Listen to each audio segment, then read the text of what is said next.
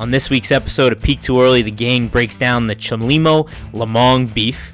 We interview one of the best female mid distance runners in the country, Nikki Hiltz, and we talk about how it's taper season. Let's get into it.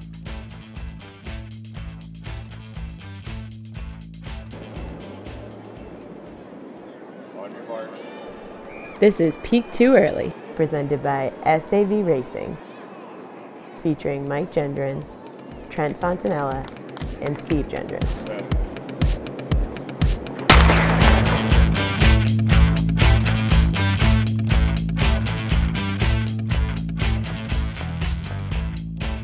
Hey everyone, and welcome back to the greatest running podcast in the world, Peak Too Early. I'm one of your hosts, Steve Gendron, and we are live at the House of Sav tonight. Mike, you are not down in Connecticut. You are here at the House of Sav. How you doing?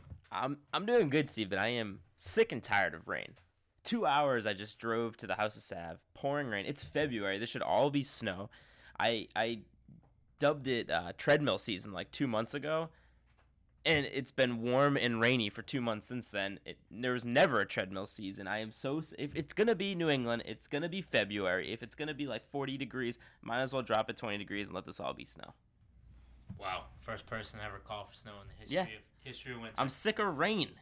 Trent, thank you for being a gracious host here at the House of Sav. How are you doing? I'm doing well, gentlemen. It's it is always a pleasure to have you two, you know, in my home. It just it brings smile to my face to have such beautiful guests here.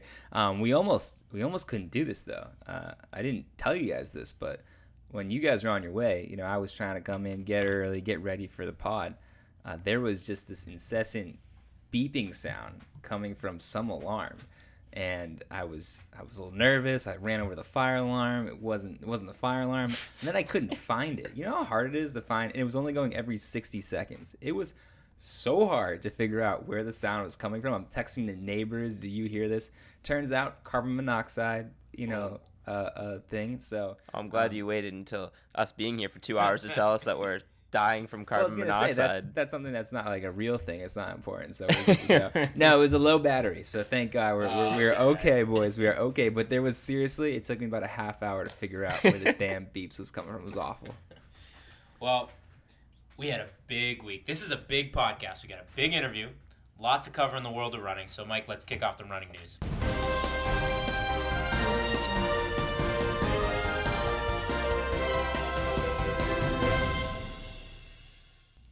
So, guys, we've been talking about it forever, and we even we even made a topic of it on our last podcast. But we've been asking, we've been begging the running world for rivalries, and we got a big one. Mike, why don't you run through the social media posts between Paul Chelimo and Lopez Lomong after uh, USA indoors? Yeah, so the other day I'm just kind of like scrolling through the the gram a little bit, seeing if I can find anything interesting, trying to find some good running news, and I stumble upon uh, this video that Lopez Lomong posted. It was a video of Paul Chelimo in his post race interview, and basically the guy doing the interview asks him like, "So, you know, what do you think about taking on Lomong going forward here in the in the trials?" And he basically just says, you know, last year was my down year, and just kind of throws shade on Lomong and said, but this year, bring him on, and just walks away from the mic. Just absolute mic drop. Uh, pretty cool moment. So it doesn't take Lopez very long to respond. He posts that video on his Instagram, and he says, the dog who barks the loudest is not the most vicious. Hashtag Lomong Strong, hashtag Chihuahua, which is a hilarious nickname. I don't know if that's like a real thing or if he just made it up on the spot or whatever, but just calling him Chihuahua, Chelimo Chihuahua. So then Chelimo comes right back with an Instagram uh, post of him screaming at a lion, the lion screaming back at him. And he says, Dogs compete at Husky invites, lions compete at championships. Only a lion can recognize a lion roar. And that was a shot at Lomong not coming to USA's and uh, leaving running at the Husky invite. He's Yeah, used so pretty much the whole like Bowerman team ran at the Husky Invitational a couple weeks ago, and hardly anybody came to to, to USA Indoor Championship. And my, my favorite part about that post is he drops a Chihuahua hashtag Chihuahua who and then a hashtag Lomong scared because Lomong's thing is his hashtag Lomong strong. He drops a hashtag Lomong scared. So a very strong uh, rebuttal from Chelimo. So then Lomong comes right back with Great, great great response to this ridiculous picture of a chihuahua, just like this tiny little chihuahua, and just posts, "Hand me a leash. I'ma walk this dog." No, it's a chihuahua dressed as a lion, Mike. It's a chihuahua dressed as a lion. I didn't even realize that till just now. That's Are even funnier. Oh, even on. funnier. All right, and then on that post, Chelimo comes right back. He says, I- "I'll give up before I do. Go get a gold medal, or at least can can you get a top three in a diamond league, and then we can talk, homie." Taking a huge shot at our boy Lomong, and it says, "As for now, I'll drop the mic. We are not on the same league. Period." So Chelimo comes back at him again. Lomong comes back talking some Swahili in there, so I don't know what that means. But then at the end, he says, Yes, you're right. All caps, I am not in your league. And I think he was trying to say, like, you know, I beat you last year. So if anybody's not in the other person's league, it's you. And then finally, Le- Lomong finishes it with a uh, post to him on like a training bed, getting some work done, and finishes it with a I heard somebody barking nonsense against. Don't let me grab my leash. Hashtag Chihuahua. Hashtag Lomong Strong. So, boys, we got ourselves a very long, drawn out, not like just one quick thing. It was multiple days, serious social media beef. Let's go. Let's go. I, I don't think there could be any like anything better to pump the peak too early No. boys up than a little bit of Instagram view between two athletes that I think we both like. We've talked, you know, Yeah. about both these guys before, and we're fans of Lomong, we're fans of Chelimo. So to see them go at each other like this, and we can we can do a little more analysis breaking down some of the individual posts, which I really do. I want to break this down like it's you know game seven of the finals right here because this was this was just this was so energizing. This was amazing. Forget everything we were about to talk about tonight. This is all I want to talk about all night long. I mean, this is exactly what the sport needs. We talk about this all the time. That one of the biggest problems. I mean, it's it's really cool that everybody's friendly and enjoys each other's company in the sport. But we need some beefs. We need some rivalries. And this, and you know, out of the clouds, Paul Chelimo and Lopez Lomong, give it to us. And so, guys, I did some digging today to find out, eh, or the best I could find out exactly where this beef stems from. And the best I could come with was come up with was after outdoor USA Championships last year. Chelimo made a comment to the media saying something along the lines of "I'm not here to pace the Bowerman Track Club," meaning that he's he's an aggressive runner. He likes to take it out hard. He doesn't like to sit back. And you know Woody Kincaid and Lopez Lomong, you know 5K, 10K runners for the for the Bowerman Track Club tend to sit back a little bit. They tend to let the race come to them. Chelimo's not that type of runner. He's a little bit more aggressive. So he went out a little bit more aggressive, and he ended up getting beat. And he was just kind of talking about that after the race, and he kind of threw some shade at the Bowerman Track Club for sitting back in that race. Um, and I think that's where this where this stems from. It is, and then uh, Lomong responded after that with an Instagram post. Like, is the one where he's kind of smiling behind Chelimo. He's like got his necklace like dangling from his mouth, and made some comment. I don't remember exactly what he said, but basically like me like waiting to to make my move or something like that. Clearly a shot at at Chelimo. So yeah, that's definitely where it started, and uh, I think there was like like Chelimo has had issues with that in the past. Like I think, like you said, he doesn't like racing like that, and he doesn't like championships being run like that. And but I mean, take it as you will. At the end of the day, uh, Lomong got the best of him on that day, so we'll see what happens. So do you guys think this is this is real animosity happening between these two, or is this more, um, you know, somebody's manager is telling them to play this up because it'll be good for the brand? I think this is. I mean, I think they there was a point on Instagram where they started feeding into it a little bit. They realized that people loved it, so they did feed into it. But I think the root of this is real. I do too, and I I think the root is real, but I do think there's one person that's a little more angry than the other, and I think one person is a little more taking it, you know, in, in good spirit and kind of making jokes. Do you guys have any thoughts on that? I do, but before I get into that, I just want to say I don't care if it's real or not. Like I really don't care. It's great for the sport, and somebody needs to do it. Like half of sports beef in general is not real. Like right, like you get like a McGregor fight, and he's talking all this crap, and like And they hug it out after. yeah, I mean half fight. of it's manufactured for the entertainment of the sports. Like why should this be any different? But I think what you're getting at is I think Lomong is stringing Chelimo along here. I think Chelimo is legitimately pissed, and Lomong is is, is just poking the bear right now. I, I- think it's hilarious. I couldn't agree more. I think I think Chelimo is really pissed, and you know Lomong is making these funny comments about it. He's posting these ridiculous pictures of chihuahuas, and uh, Chelimo is out there like paying some social media person to make this really intimidating picture of him next Yeah. to a lion. Like that's some really high class stuff. Meanwhile, Lomong like found a Google image and just of this chihuahua dressed up as the lion and is posting that, and he's just putting like talking about walking the dog on a leash, which. I mean, I don't know what kind of personal relationship they have, but that's pretty disrespectful It's to talk very about. I'm gonna walk you, you know, with a leash. Like, so I feel like Lomong's joking, but he's he's hitting some some you know sensitive spots. I would think. Well, Lomong is. I mean, he's significantly over older than Chelimo. He's like he would be ten, Something like nine that. years Yeah. older than him. So I mean, he's got he's got more experience than anybody else on the track. He probably knows how to manage his emotions better than anybody else on the track. So he knows that getting Chelimo's skin is probably going to help him out come you know USA Outdoors. Yeah, and I think, like you're saying, like Chelimo was kind of he, he was pissed, and Lomong was having more fun with it. And to go more off of that, Chelimo tried to end it like a couple times. Like in his first post, it was tried to be like a mic drop, and then he he slid into his comments and said that last thing like before I'm done, let me say this one last thing. And then Lomong posted twice more after that. So Lomong wants to keep this going as long as possible. I think finally Chelimo has kind of put an end to it.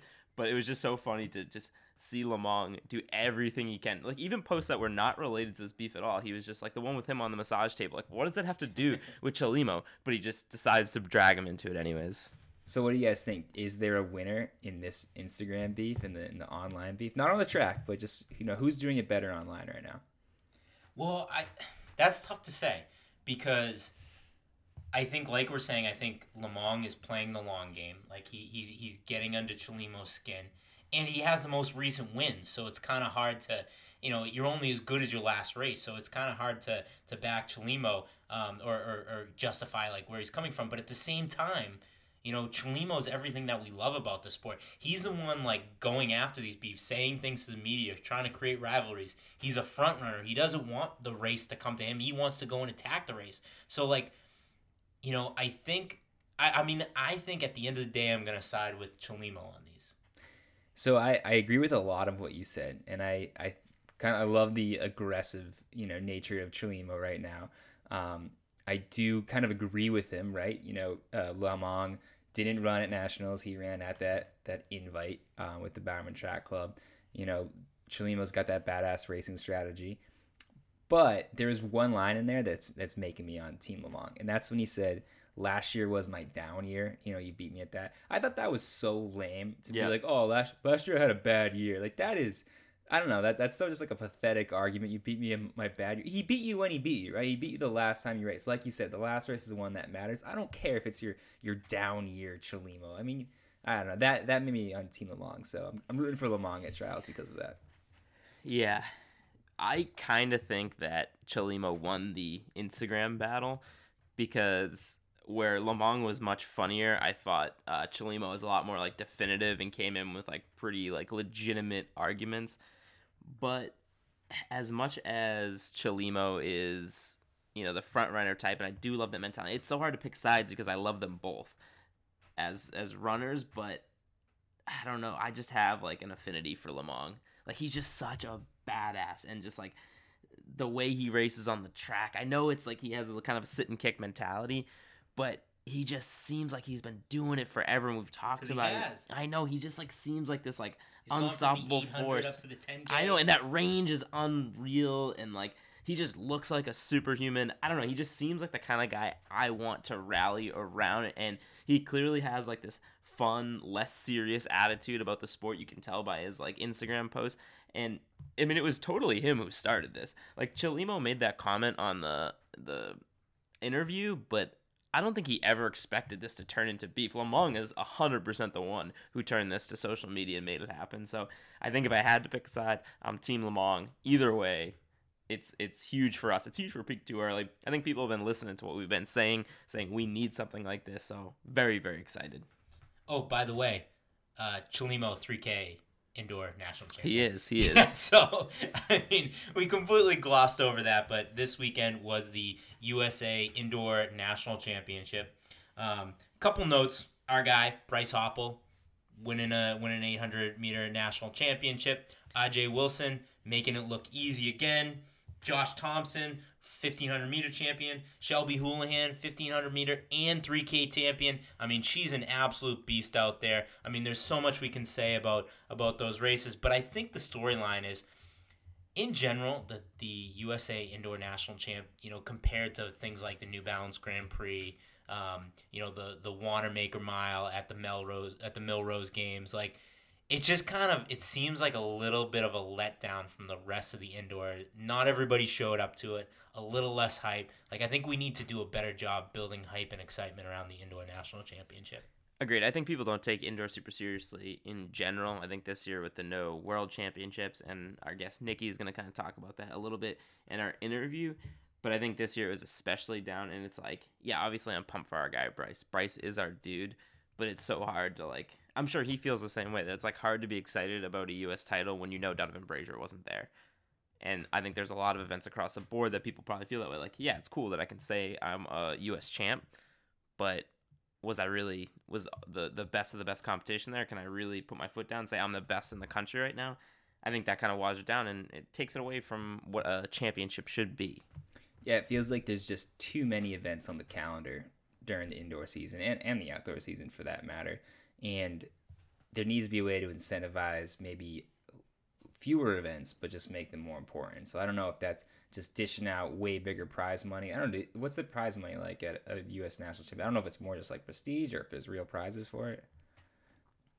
I mean, I'm super ignorant when it comes to this stuff. I- Yeah. I, don't know. I- I, I- I, don't, I don't. Maybe we should cut that. I don't know. I mean, at the end of the day, it's like it comes down to the fact that people the big championship is outdoor track, so everyone revolves their season especially in Olympic. around yeah, and in, in an Olympic year, it completely changes everything. And when there's no world championship on the line, it changes everything. So this year it was like particularly terrible. But we talked about like, you know, Lomong ran a, a the time trial or whatever as Chelimo called it, you know, a couple weeks ago. He didn't go. Brazier was at you know New Balance at Millrose, um, but he wasn't here. So how do you how do you kind of pick one meet that's going to get everybody there? And I, I think the only answer is you know prize money and trying to bring some more prestige to that single meet rather than having you know it's fun for us right? It's a big event every like few weeks, but I don't know how you get more just excitement. You know, it's just diluted. It's like why is the NFL so popular? Because there's one game a weekend that everybody, or one day of the week where everybody watches. You know, if there's one or two track meets that has everybody there, that might be you know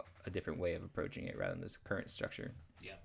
But I mean, I think on the performance side, if we were to kind of look at that, I think the one thing that stands out to me that is that uh, Shelby Houlihan is a force to be reckoned with, and she is picking up right where she left off in 2019, and um, I'm ex- I'm really excited to to watch her kind of going into USA Outdoors and, and the Olympics.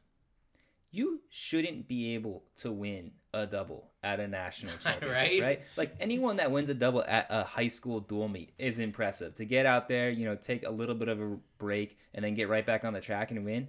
I don't care. I don't even know if it was the same day or not. Sorry I, for my ignorance in that one, but I don't care. If you're at a national championship with the two different fields of runners going at it, and for you to rebound that quickly and, and take the title like that, like you just shouldn't be able to do it. It's super impressive. Yeah, and, and I talked a little bit about like it being watered down, and that is true, but like it's still a national championship. Like there's still professionals on the track. It's not like there's like scrubs out there. There's still very, very good runners. So it doesn't take away like a double being impressive, like you said.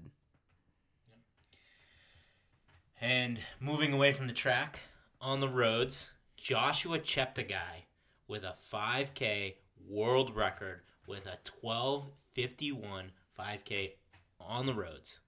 What do you guys think about this? This guy is very good.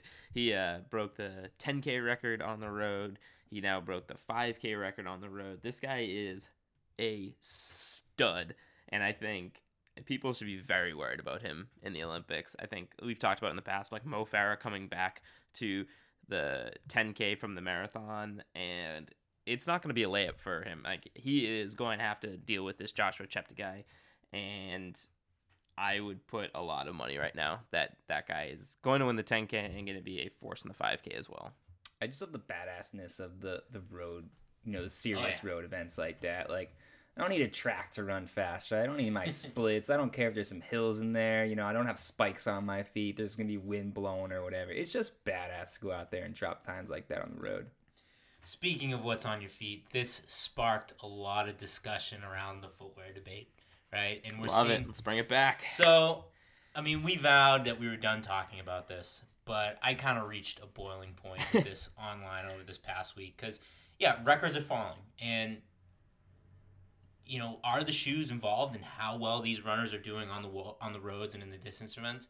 Yeah, probably, but my mindset on this has not changed. If a piece of foam, if a thin piece of foam in a carbon plate can increase human performance this much, I am all for it. I think that this is amazing. And yeah, I'm sorry, other brands. Nike beat you to the technology, but every other brand is coming out with, with a similar technology. I mean, Nike was the first one out. Hoka's had a carbon plated shoe out for a while. Skechers has had a carbon plated carbon plated shoe out for a while. Adidas is coming out with one. Brooks is coming out with one. All the major brands in the world are coming out with one. And you know, people that know me and the listeners probably could do a little digging to figure out that I am extremely unbiased when it comes to this point of view. And and I guess what I'm saying is that yeah, this is how you get innovation in sports. Somebody's the first one to it and all the other brands kind of figure it out and they make it for their athletes. And guess what? If a brand isn't trying to figure this out for an athlete, if an athlete, if a brand isn't responding to what a leader in the field is doing, then guess what? They don't. They're not doing everything they can to support their athletes. So, um, you know, I guess people just need to accept the fact that footwear is changing and maybe it's helping out human performance a little bit, which is an amazing thing. And my last point on this is that if you look at road races, especially marathons, from the past couple years and from all brands, you look at their shoes, you look at their midsoles, those aren't shoes that you can buy in stores. Yeah. Professional athletes from all brands have had carbon plated shoes for a couple of years now. So this isn't something brand new. It's something that yeah, it's it's lining up with an Olympic year. It's lining up in a time where where runners are are performing better than they ever have and the shoes are helping them out a little bit, which is awesome. Yeah, and uh, I mean, I'll be honest with you, it was probably strategic on Nike's part to release these shoes when they did to line up with the Olympic year, right? Like, who are we kidding that that's probably not what they did? But I mean, that's part of the sport. That's part of sports in general. It's strategic, and like we've talked about, like the line has been drawn in the sand now. Like this argument of like world records, like you can't even look at them anymore. We can't compare them to the like things evolve and now the line has been drawn in the sand and this is what the the the types of shoes we're going to be working with going forward so world records are going to be evened out and that's how sports are that's how the evolution of running is equipment always gets better so i don't want to hear anybody talking about how these world records aren't legit and how joshua Kep- cheptegei is not just dominating the sport right now because he is Yeah, to you stole my point there, Mike. Where um, sorry it's, it's it's a great point. So you know, hats off to you with that. Um, but the the outrage worked, right? Everyone that was all pissed off and put stuff on Twitter and whatever, it worked. We got the rule. You know, there's a little public pressure on World Athletics to put a rule in, and they did. And now we have a a cutoff. So no one needs to be pissed off anymore, right? That like the goal of this was we need some sort of limit so that there's not you know continued innovation forever. In that you know who knows how far it goes, but we're done with that. Uh, let's accept the times as they are, and let's not forget. Um, and I'm not gonna like pretend like I, I knew this off the top of my head here, but the the world record for the 5K is only like two years old or something. They just started Yeah. making an official record, so people can relax with oh, you know, all these records are being broken. That record's gonna get broke every year for the next you know 10 years. New records just that's what happens because people you know are more focused on it and you start to record it. So um, let, let's just calm down, everybody. And you know what's going to grow the sport is if the sport is exciting and it's fun to watch. You know what's to make the sport exciting and fun to watch? World records. When records get broken. All right? So everybody stop. Stop. This is a great thing for the sport. And like I'm I'm going to bring it full circle. if a thin piece of foam and a carbon plate can improve human performance, that is mind blowing. That is amazing and something that should be celebrated. All right? And I don't want to talk about shoes anymore. Know what else can make the, the sport more fun and entertaining, Steve? What's that? Nikki Hiltz. Oh, Nikki Hiltz. Let's get into our interview with Nikki Hiltz, formerly of the Mission Athletic Track Club. They did a rebrand right after we did the interview. No. She could have told us. I mean, We could have broke the I- news. We could have broke the news. Now the now the Golden Coast Track Club, which awesome rebrand. Their Mhm. logo might be the best in the sport right now. But it was a super fun interview. I had a ton of fun talking to Nikki. She's one of my new favorite interviews. Let's get into it.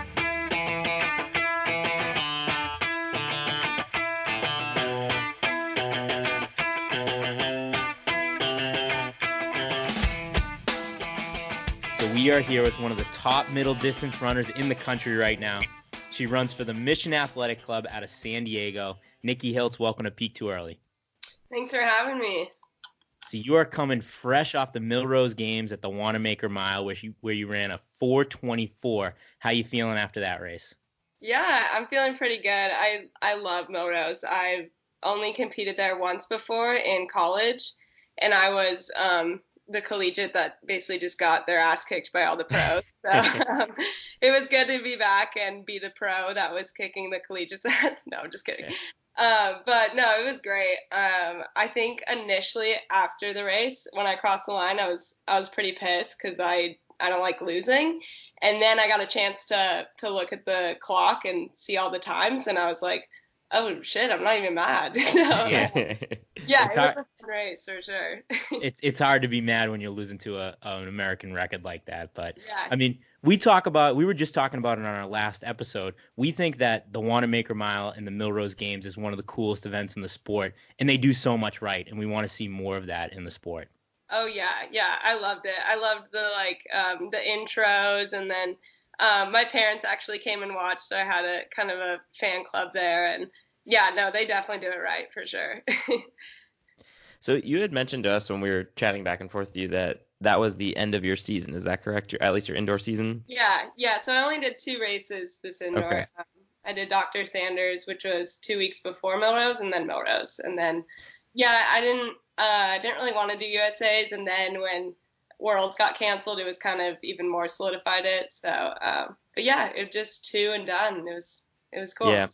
It was a Good so that's what I was that's what I was actually going to ask you about. Is like, what is your take on, you know, a world championship being postponed like that? I mean, I get that it's an Olympic year, so I think a lot of people were probably, you know, kind of training through that as it is. Right. But do you do you have any specific opinion on like, you know, a, a world championship just being Yeah. postponed like that? I think anytime something's canceled or postponed, it's definitely unfortunate. Um, I had a teammate, Nicole Hutchinson, run. She Mhm. ran the world standard. She's Canadian, and she ran the world standard in the 3K, and I paced her to it, and we were all excited. And then I think the next day they announced that it got canceled. Yeah. Um, yeah, it sucks for you know those people who wanted to compete and were planning on it. Um, but I mean, I guess like safety is important, and um, Right. no one's trying to get the coronavirus. So right. um, yeah, I think USATF or IAAF made a made a good call in canceling it. Yeah. Yeah. So, so now that your season's done, what does that look like for you? Are you back in San Diego right now? Do you have a little downtime? Yeah, yeah, I'm back in San Diego. I'm um yeah, definitely taking this week down and then I'll kind of get back into it. Um but yeah, I also actually woke up the day of the race feeling pretty sick. So, um and then as soon as I got back to San Diego, I was just like been sick the past 2 days. So, um yeah, so it's kind of kind of a good time to have a down week, you know, when you're not 100%. So Nikki, one of the things I really admire about you when you get to the start line and before the race, you just seem to be really loose and relaxed. And I was watching before uh, before the Wanamaker Mile, you were kind of like joking around about the start line a little bit. Is that a conscious effort, or is that just kind of your mentality going into a race? Um, I honestly think it's a conscious effort. Like I feel like I I worry about the race or not worry about it, but like visualize it and prepare for it so much so that like when you know you're five ten minutes before the race there's literally nothing more you can do. So might as well just like kind of soak it all in and enjoy the moment. And um, yeah we were all, all on the starting line of Millrose and there's two there's a black line and a white line and there's only four of us on the upper bank. And i think coco was like what line is it and all of us were like, i don't know. And, so, and the guy was literally like on your marks. And so i was like well and we all just step on like the completely wrong line. Like, i don't know. That that happens that happens to me a lot. You know the amount of time i've spent on a track i feel like i should know exactly what all the lines are. But whenever i get out there for a race or workout i'm like i don't know. Yeah, That's yeah. they tell me to do and it was kind of embarrassing because I literally ran that ran a mile on that track two weeks earlier, and I was like, I don't remember. so, but yeah, Yeah. I always to keep it light and fun before before the race because I mean that's the fun part, right? Like the the four minutes that you're out there competing. So, yeah, that's how I like to look at it. Yeah, I was reading on your social media. You you put a post about you know keeping it fun and like if you're not having fun with it, why are you doing it type of thing. And I think that's a super important part of the sport. And you know, obviously, when things are going well and you're running well, that can be an easy. How do you keep it fun when things maybe aren't going so well? You have a bad day or a bad week or something like that. Yeah, that's a good question. I think um I think I have a lot of balance in my life. Like I don't running is it's obviously my job and um it's what I do, but I think I also do a good job of of having other things to fall back on if I'm if I'm injured or if I'm, you know, um going through a rough time. But I like I like I love playing guitar and I love surfing and you know now I live in San Diego so I get to surf um and you know just things like that and my girlfriend and I are really into coffee and beer, so there's always good good breweries and, and coffee places to go to. So um, I think just not taking it too seriously has really helped me in my career. And you know, obviously no one likes getting injured or um, you know, it's not, but it happens to everyone. So um, and I've actually only been injured like three times. But when it's like when I get injured, I get really injured. You know, I've, I've been injured three times and I've had three surgeries. So it's just kind of, I, I go all out either way. um, but yeah, I think just keeping it balanced and, um, you know, not, you know, and running isn't the end all be all. And at the end of the day, if I have a bad race, like all the people that love me are still going to love me. And, you know, those that don't, don't really matter. And I think that mindset is like part of the reason we're such big fans of yours. I think maybe it was the same tweet, Mike, but you said something like, as long as I like drink beer when I want to drink beer. And that's how we podcast, right? I think everyone has a Miller Lite in their hand. So if you want to take a break, go grab a Miller Lite, come Yeah. on back. Okay, that'll that'll work. But that's just like an just a that's the mentality that makes the sport fun, right? It's like Yeah. work hard, have fun on the side, and everything's gonna. I don't. I mean, you've you've kind of talked a lot about this, but when you're just like at a good mental place with everything, you know, the performances come from there. Yeah, yeah. I think I think I would run like a lot of people I think are like, "Oh, if I had a beer, like I would run 2 seconds slower." But like I think I would run 2 seconds slower if I didn't have that beer. You know, like if I didn't have that. Does that make sense? Like if I oh, was totally get it.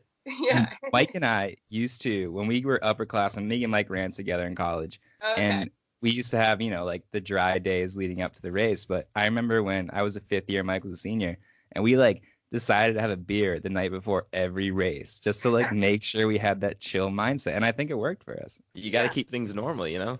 totally, yeah. So how are how how good of a surfer are you? um Is this like is this gonna be like you know after running you're gonna transition to a pro surfing career? Oh my gosh, no, I'm not that good. um I think I was better when I was in. I, I grew up in Santa Cruz, which is like um, Surf City, California, in my opinion. Um, but I think I was a better surfer in, in junior high and high school. I, I you know I went to college in Oregon and, and Arkansas, and there wasn't really many waves there. So uh, I mean, and now I'm a professional runner, so that comes first. But um, no, I think I'm pretty good. It's like um, it's it's just I love being in the water, and um, I definitely try to go on my off days, which I get about. I take an off day about every two weeks, every 14 days. So um, yeah, just I love being in the water, and I don't know. I don't really. This is such a surfer answer, but like I don't think like competitions and tricks or whatever. Like that's not why I surf. Is like I just in the water and like chilling. Like that's so hippie of me, but your your break from competition. Yeah, exactly, exactly. So this this isn't this isn't really a question, but I got to bring it up since you just mentioned it. But we were doing a breakdown for for cross country leading up to it, and we were talking about the the women's Arkansas team, Uh-huh. and they had a phenomenal season. Great great program. Um, Oh, yeah. My co-host Mike calls Arkansas Arkansas. So can you please yell at him for calling it Oh, God. Arkansas? it's actually I think it's a law. It's illegal to call when you, if you're in Arkansas, it's illegal to call it Arkansas. What? There you go. There's I- no I- way that's true. That's said that, but Mike, you Oh, could be a wanted felon if you keep yeah. that I up. don't know about that. That sounds like uh, something that uh, Arkansonians would say to, just to keep me out of the state. I don't know. yeah. I don't know if I. Yeah. so you are definitely one of like the I don't know, your fan base is so incredibly loyal and I think that's a super cool thing. Like there's some huge Nikki fans out there and the three of us are definitely one of them. And I think there's a lot of reasons for that, but I think a huge one is you just have so much swag on the track, right? You got the the cool haircut, you, you got the cool tats on your arms. Right now you're wearing some super cool hat that none of us could ever pull off. So where did this like your style and swagger originate? Is that just like a, a Cali girl type thing, or is it one of those things where you know as you became a good runner, your confidence went up and your swag came along with that? Wow, yeah, you guys really gassing me up over here. Um, I think honestly, I feel like my style or swag, whatever you want to call it, is pretty much it's kind of a recent thing. Um, I think I was I've always been like a I think a confident runner in person, but um, you know, I think I was kind of struggling with like my identity and and being gay and what that meant. And I think honestly, my girlfriend Teresa Haiss has like really good style. And uh, just kind of all throughout college um, she would like dress me. Like that sounds weird. Like for all the banquets or stuff where we had to dress up i was like i don't know what i'm gonna wear. And she would like dress me. And then and then i think like just within the past two or three years i kind of found my style and i was like no i this is how i want to express myself or um, you know i want to get tattoos because i think they're sick and like for a while I had like an eyebrow piercing and like I don't know, I'm just kind of and then I finally got the courage to like chop off my hair and I've like and then and then it's just kind of like you're running well and so then you have more confidence and then Yeah. or I mean, I think it's honestly vice versa. I had the confidence and then I started running well. So um, but yeah, I think it, it is kind of a recent development, but um yeah, and I, I in college I like bleached my hair and like that was like a weird phase. uh, but yeah, no, definitely like a recent thing, kind of discovering like um, who I want to be or who I want to show. Yeah. Yeah, very cool. So I think it's worth mentioning your girlfriend Teresa is also a professional runner. What's Yeah. it like training with and competing against your significant other? I get that question all the time. Yeah, um, so I think it's, I mean, like so our lives as professional runners, like so little percent of the time are you actually racing. You know, a lot of it is like training or at practice and and you know not training and cooking and what all that. So I think it's really awesome to have her there like all the time because it's kind of like you just have someone by your side through through everything. Um, so and then in, we work out together. Like she's a 1500 runner and she's like my favorite person to work out with because we just kind of can telepathically like communicate. Like we just we run a rep and then we look at each other and you were both thinking the same thing. Like okay, that was too fast, or you know, okay, well, next time we'll we'll hit it. Like it's just like it's almost like we can communicate without talking. And I just I kind of feel bad for everyone who doesn't have a significant other with them all the time, as who is a professional runner, you know. So, like I don't know any different, but um, no, I, I think that the hardest part of our relationship is when we race, and um, you know, she's she's beaten me, I've beaten her, and it it is like kind of weird in a race where we're both in.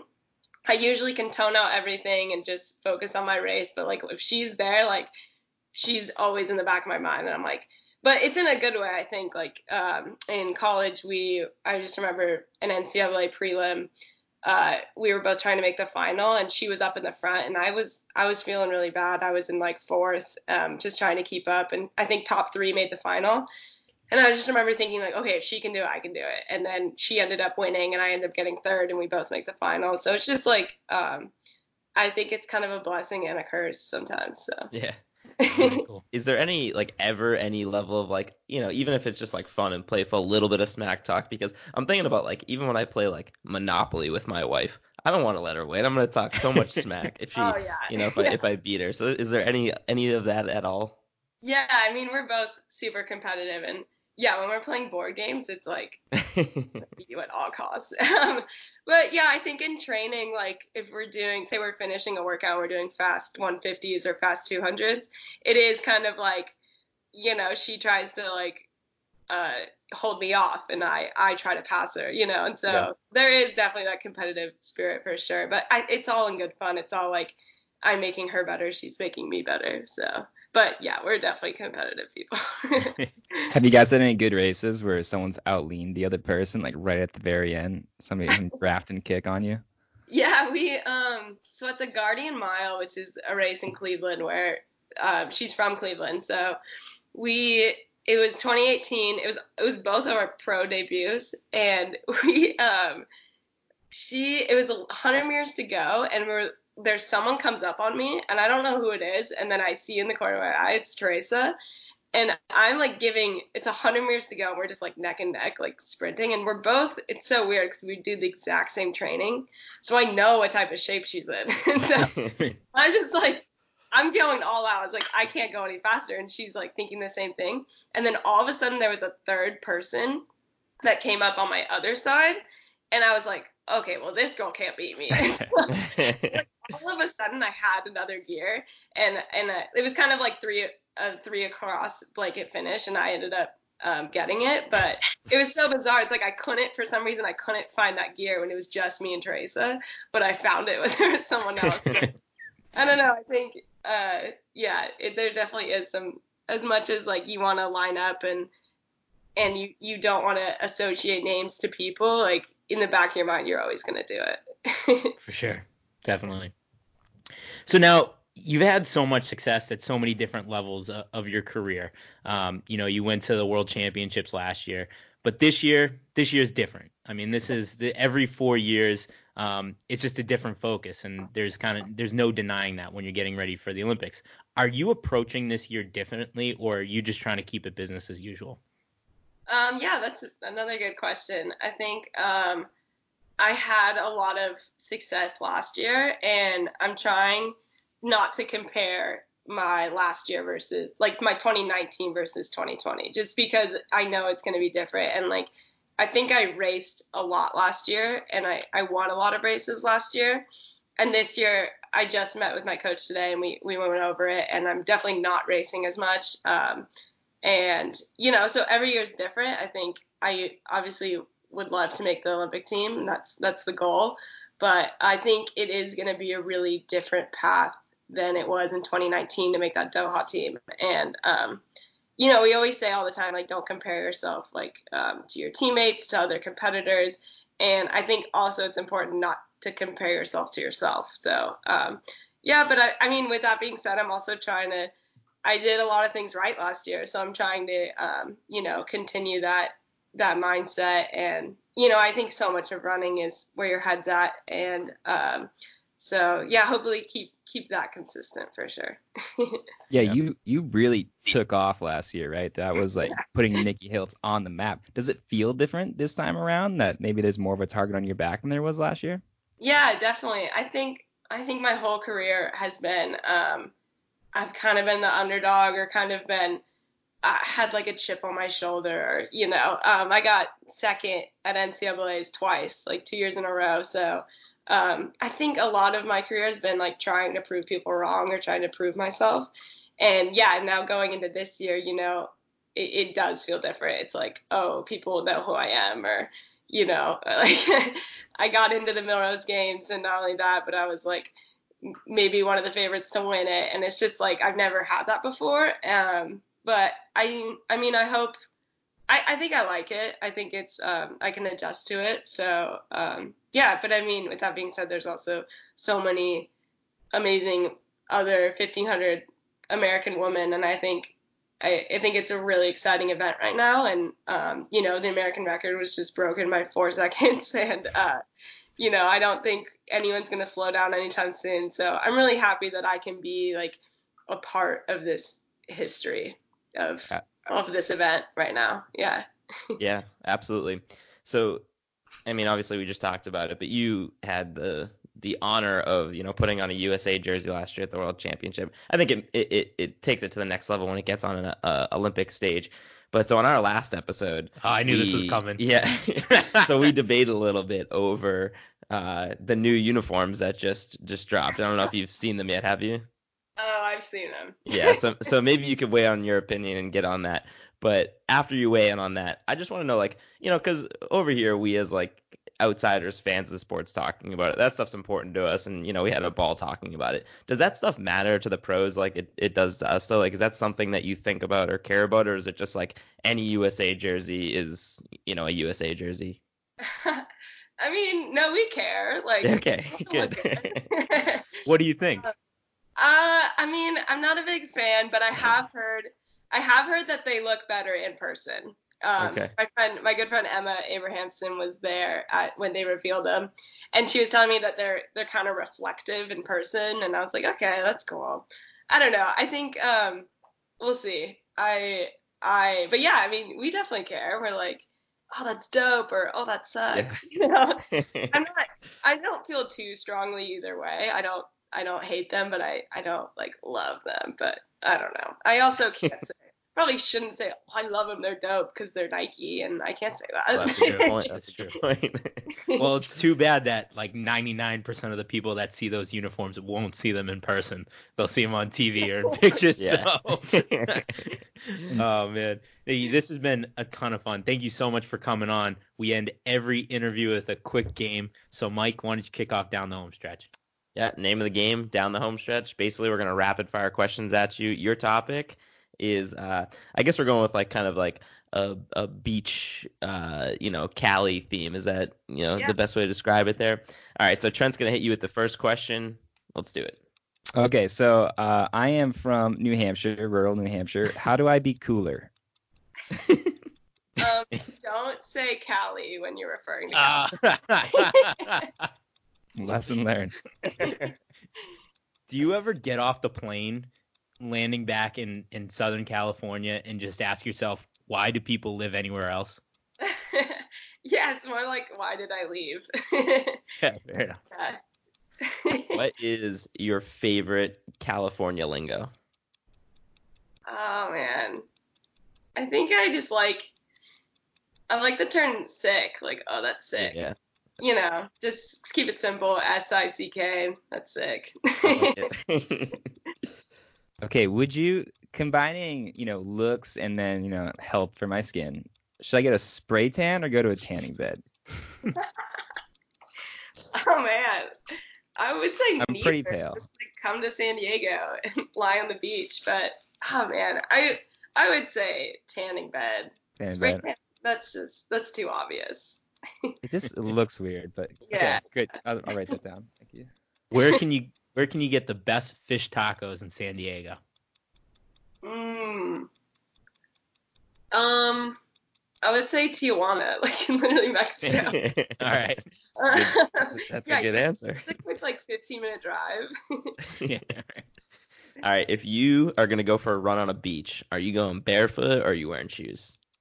You can't run on the beach. Oh my Yeah, god, you crazy? you guys are killing me. okay, you cannot run on the beach. Everyone is always like, "Oh, do you do runs on the beach?" No, it's like the sand is slanted. Like if you run, if I even do like hundred meters on the beach, like my IT band will be like all messed up because it's it's literally like imagine running on just like a slanted. I don't know, like it's just doesn't. It's not. All right. Well, in my defense, I don't run on the beach either, but I'm not from California, so I don't know what you people do. You know. That's what they do in the TV it's shows. question. You know that. Trent, Trent, hit it with the last question. Okay, this, this is a great one. Um, how many sharks have you fought off while surfing? Oh man, I've only seen once one time, one one time, and it was like maybe like ten feet. Like it wasn't. It was like a baby shark. the baby ten Dude, the music- shark that could eat you. Yeah. God. It's- Yeah. but then you, I was kind of scared because you're like maybe the mom's near. I don't know. But um, no, there was there one time I saw. I wasn't in the water. I was on the wharf overlooking it, and there was a 19 foot great white um, like sighting, and I like saw it, and it was probably the most terrifying thing I've ever seen. Uh, Nikki, thank you so much for coming on. This has been a ton of fun. We're going to be rooting for you this year. I can't wait for the trials and the Olympics. It's going to be a lot of fun. All right, thanks guys so much. Nice to meet you. Yeah, nice Yeah. to meet you too. Um, you got to tell Teresa that we got to have her on sometime in the future. Oh yeah, she's she's amazing. She's more fun than me, so I'm the Um,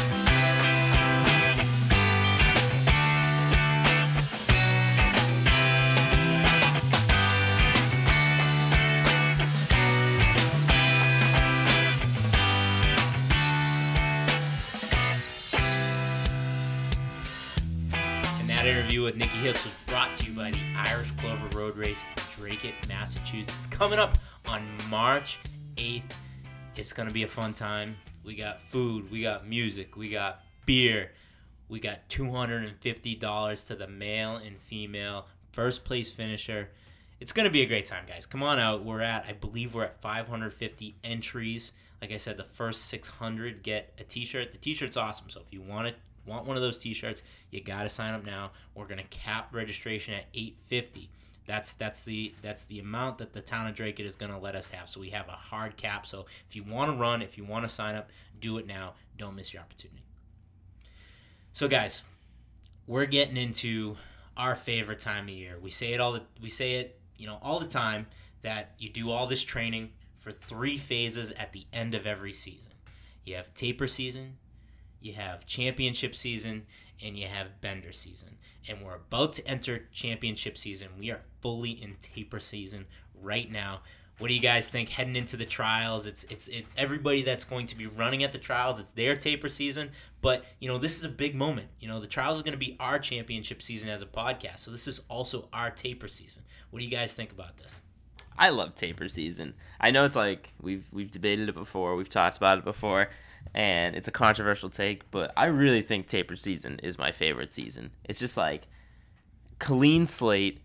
The you have no idea what you're gonna run as a time, but you anything's a possibility. You're you're bringing down your mileage. Everyone's feeling good and tip top shape. Like the possibilities are endless. Taper season is just like a joyous time of you know putting together all of your hard work and getting it ready to go for one day for one race. It's just such a beautiful thing. I love taper season. And this point where we are before national or trials, we are, I don't know, my, my math's not great, but nine or 10 days out. This might be the best point of taper season because you're still getting, you know, you're still running a good amount there. So it's not like you- you're showing up and you're doing a couple miles and you're doing strides, but you're just doing, uh, there's enough of a cut where you're starting to feel real fresh. The race still feels forever away. I don't know if you guys were like me, but until it was like two days before, maybe, Oh yeah. it felt like forever away. So you don't have that like immediate pre-race nerves. It's just life is good. It's like you know your runs are cut down a couple miles. Your long run, you probably did your last long run already. All the hard stuff, all the workouts, all of a sudden feel wicked easy because you know your coach is intentionally not making you those last two reps or whatever it is. It's basically like going to practice, feeling great after, which you never do, feeling fresh. None of the pre-race nerves yet. This is this is the peak of taper season. Yeah. So like I said, we're championship season is right around the corner, and guys, I've been thinking, you know, what championship morning is going to look like for us versus the athletes. The athletes are going to be getting up. They're going to be, you know, well rested. They're going to be getting their nutrition, doing their stretches, waking up early. You know, getting out to the starting line before dark. Us, you know, we're going to get up. You know, we're not going to be feeling as good as the athletes when we wake up. Let's be honest. We're going to be a little bit hungover, but we're going to have to get out of bed. We're going to have to get down to the City Tap House in Atlanta, claim our spot, you know, order some food, order some beers, get our signs ready, our flags ready for the runners. I'm pumped. So I like to break some news, you know, with you guys on on the podcast. You know, I think it's fun when I have some news to tell people, and I just say it's my friends on the podcast. But I am going to be in the hurt box when we get down to Atlanta on Friday and Saturday. I am gonna be taking I don't know exact like a 13 hour flight on Thursday, eight hour time zone difference. So I'm gonna be like up for like 26 hours or something like that. Quick night of sleep Friday, wake up, go to the airport, come down to Atlanta. So boys, I'm gonna be feeling great. That's all I got. So me running on coffee. So so you know Scott Smith, Lindy Jones, Nell Rojas, Scott Fauble, like all the all the people that we've talked to Ooh. that are gonna be Breaking news. Oh, Breaking news alert. Next episode. Get ready. But all the people that we talk to, you know, you think you're going to be going through pain out there when you're when you're approaching the wall at mile 18, 19, mile 20, you're getting heading to the last 10k in the humidity on the hills of Atlanta. Just, you know, be a little sympathetic for us. Yeah. Trent's Trent's, you know, going to be on a bender. He's going to be on no sleep coming down. You know, we're going to be at the Atlanta Hawks game late and we have to get out of bed and get to the get to the restaurant. So, it's just as much of a challenge for you guys as it is for us. You, you think this is easy? What we're trying to do here? Uh, I my suggestion is that when we wake up in the morning, we prep like we're racing that day. Like we just have that kind of attitude because you know it's gonna be an important day for us, and like them, we only get one shot at this, right? So we got to make sure that like all the footage is good, that like we're where we need to be when we need to be there that we try and see our people that we get our signs looking nice. So it's like it's a big day and we only get one shot at this. It only comes around every four years. So i'm gonna wake up in the morning i'm gonna be like bumping some like eminem at like 6.30 in the morning like getting myself hyped throwing water in my face getting fired up. This is a big deal. I'm ready to go. This might be more important for us than for them Should we take a picture of our outfits laid out on the yes ground? yes Yeah. The Instagram post. yep yep yep Send some Snapchats around even of that. and we're gonna have uh, breaking news. We're gonna have 27 video with us down there, so we're gonna get a nice go. little Our video. first sponsor. re- yeah, our, our the original sponsor of this podcast is flying down to Atlanta for us. We're gonna be putting together a race day video. I can't wait. When you say breaking news, Steve, like this literally broke, Just broke, like 35 minutes ago. We got a call from our boy saying, you know what, screw it. I'm booking my tickets tonight. So it is huge breaking news. He's probably mad that I haven't texted him back, but he doesn't know that we're actually recording right now. So if you want to be in the video, right, the professionally made, you know, video content of our weekend in Atlanta, It's true. then come hang out. What's the name of the bar again? City Tap House downtown. you got to be there. I like I said in last episode, they uh, I was DMing with them. They're welcoming us with open arms. They got beers for two dollars and sixty two cents. It's gonna be great.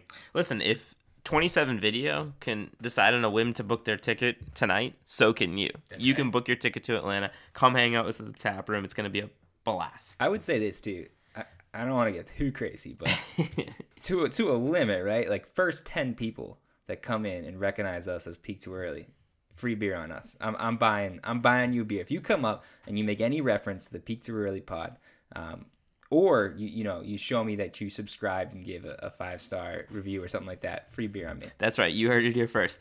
If you say that you know the Peak Too Early pod, Trent will buy you a beer. That's You right. heard it That's here right. first. So Trent Trent he said he's gonna buy ten of them. So that means you're gonna be spending twenty six point two dollars. Is that how it works? yeah. Wow. It's bad. Wow. Look at that man. I'm making twenty. Make it twenty. Let's go. First twenty. Oh man, what was I supposed to be transitioning to? I don't know. Leave it in. All right. Oh man, guys, this has been a ton of fun. You know, we had a great interview with Nikki, new friend of the program. We got a big episode lined up for next week. I am so pumped that the trials are almost here. It's going to be a big weekend for the podcast. It's going to be a big weekend for U.S. distance running. I can't wait. So on that, let's kick off the bell lap. Mike, what do you got for people on the bell lap? Credit to me on waiting that time. It was a perfect transition. Uh, my Bell lap is I've been training for months now for the post uh, trials race that we all agreed to run, and I'm sitting next to my co-host right now, and it sounds like this race might not happen. So I'm a little befuddled on what's going on here. I've been grinding, I've been doing the workouts. You know, I'm in taper season myself for this, and now all of a sudden the whole thing's getting blown up. So I think we got some explaining to do, gentlemen.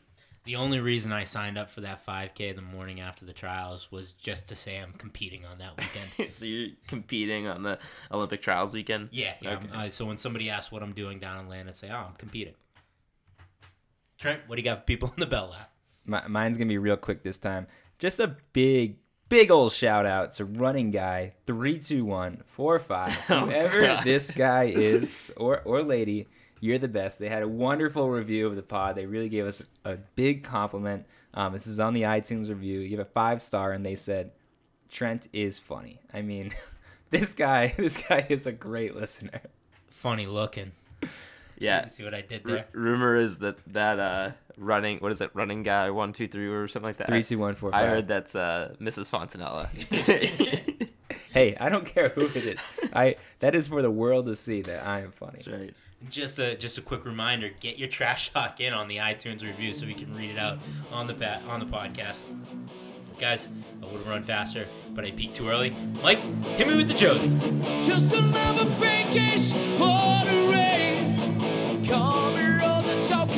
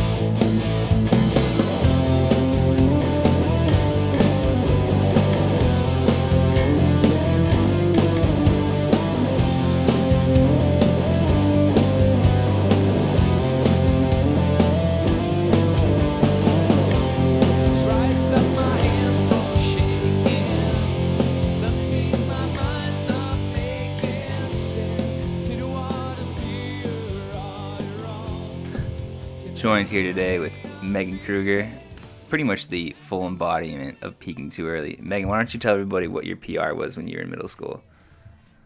Um, my PR in the mile was 515 in eighth grade. So what happened to you? I literally peaked too early and um, yeah, got injured and never really got back into uh, racing. And- But this weekend you went out and you kicked a ton of people's ass at the BU Valentine invite. How, many how, years later? how many years later? uh, basically, exactly 14 years later. What's it like to kick college kids' asses as someone that hasn't run a mile in 14 years? Well, in in the slow heat 14 of of the mile, uh, wasn't kicking too many people's butt, but uh, but it was pretty cool. I felt pretty old out there, honestly, compared to all the college kids. Don't worry about the, the heat numbers. It was 14 out of too many to count. So congratulations, you ran great. Thanks, thanks for coming on the pod. Thanks.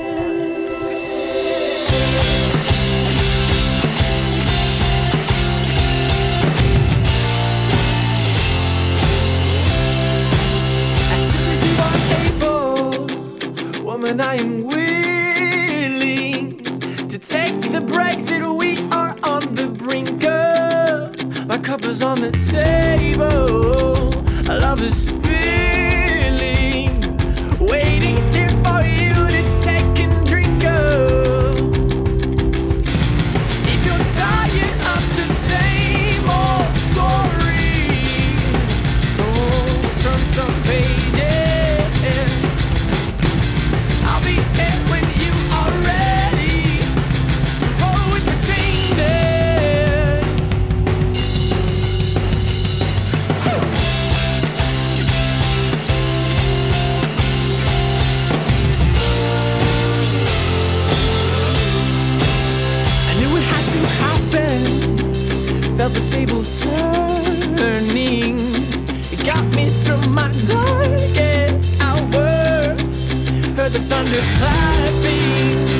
felt the desert burning.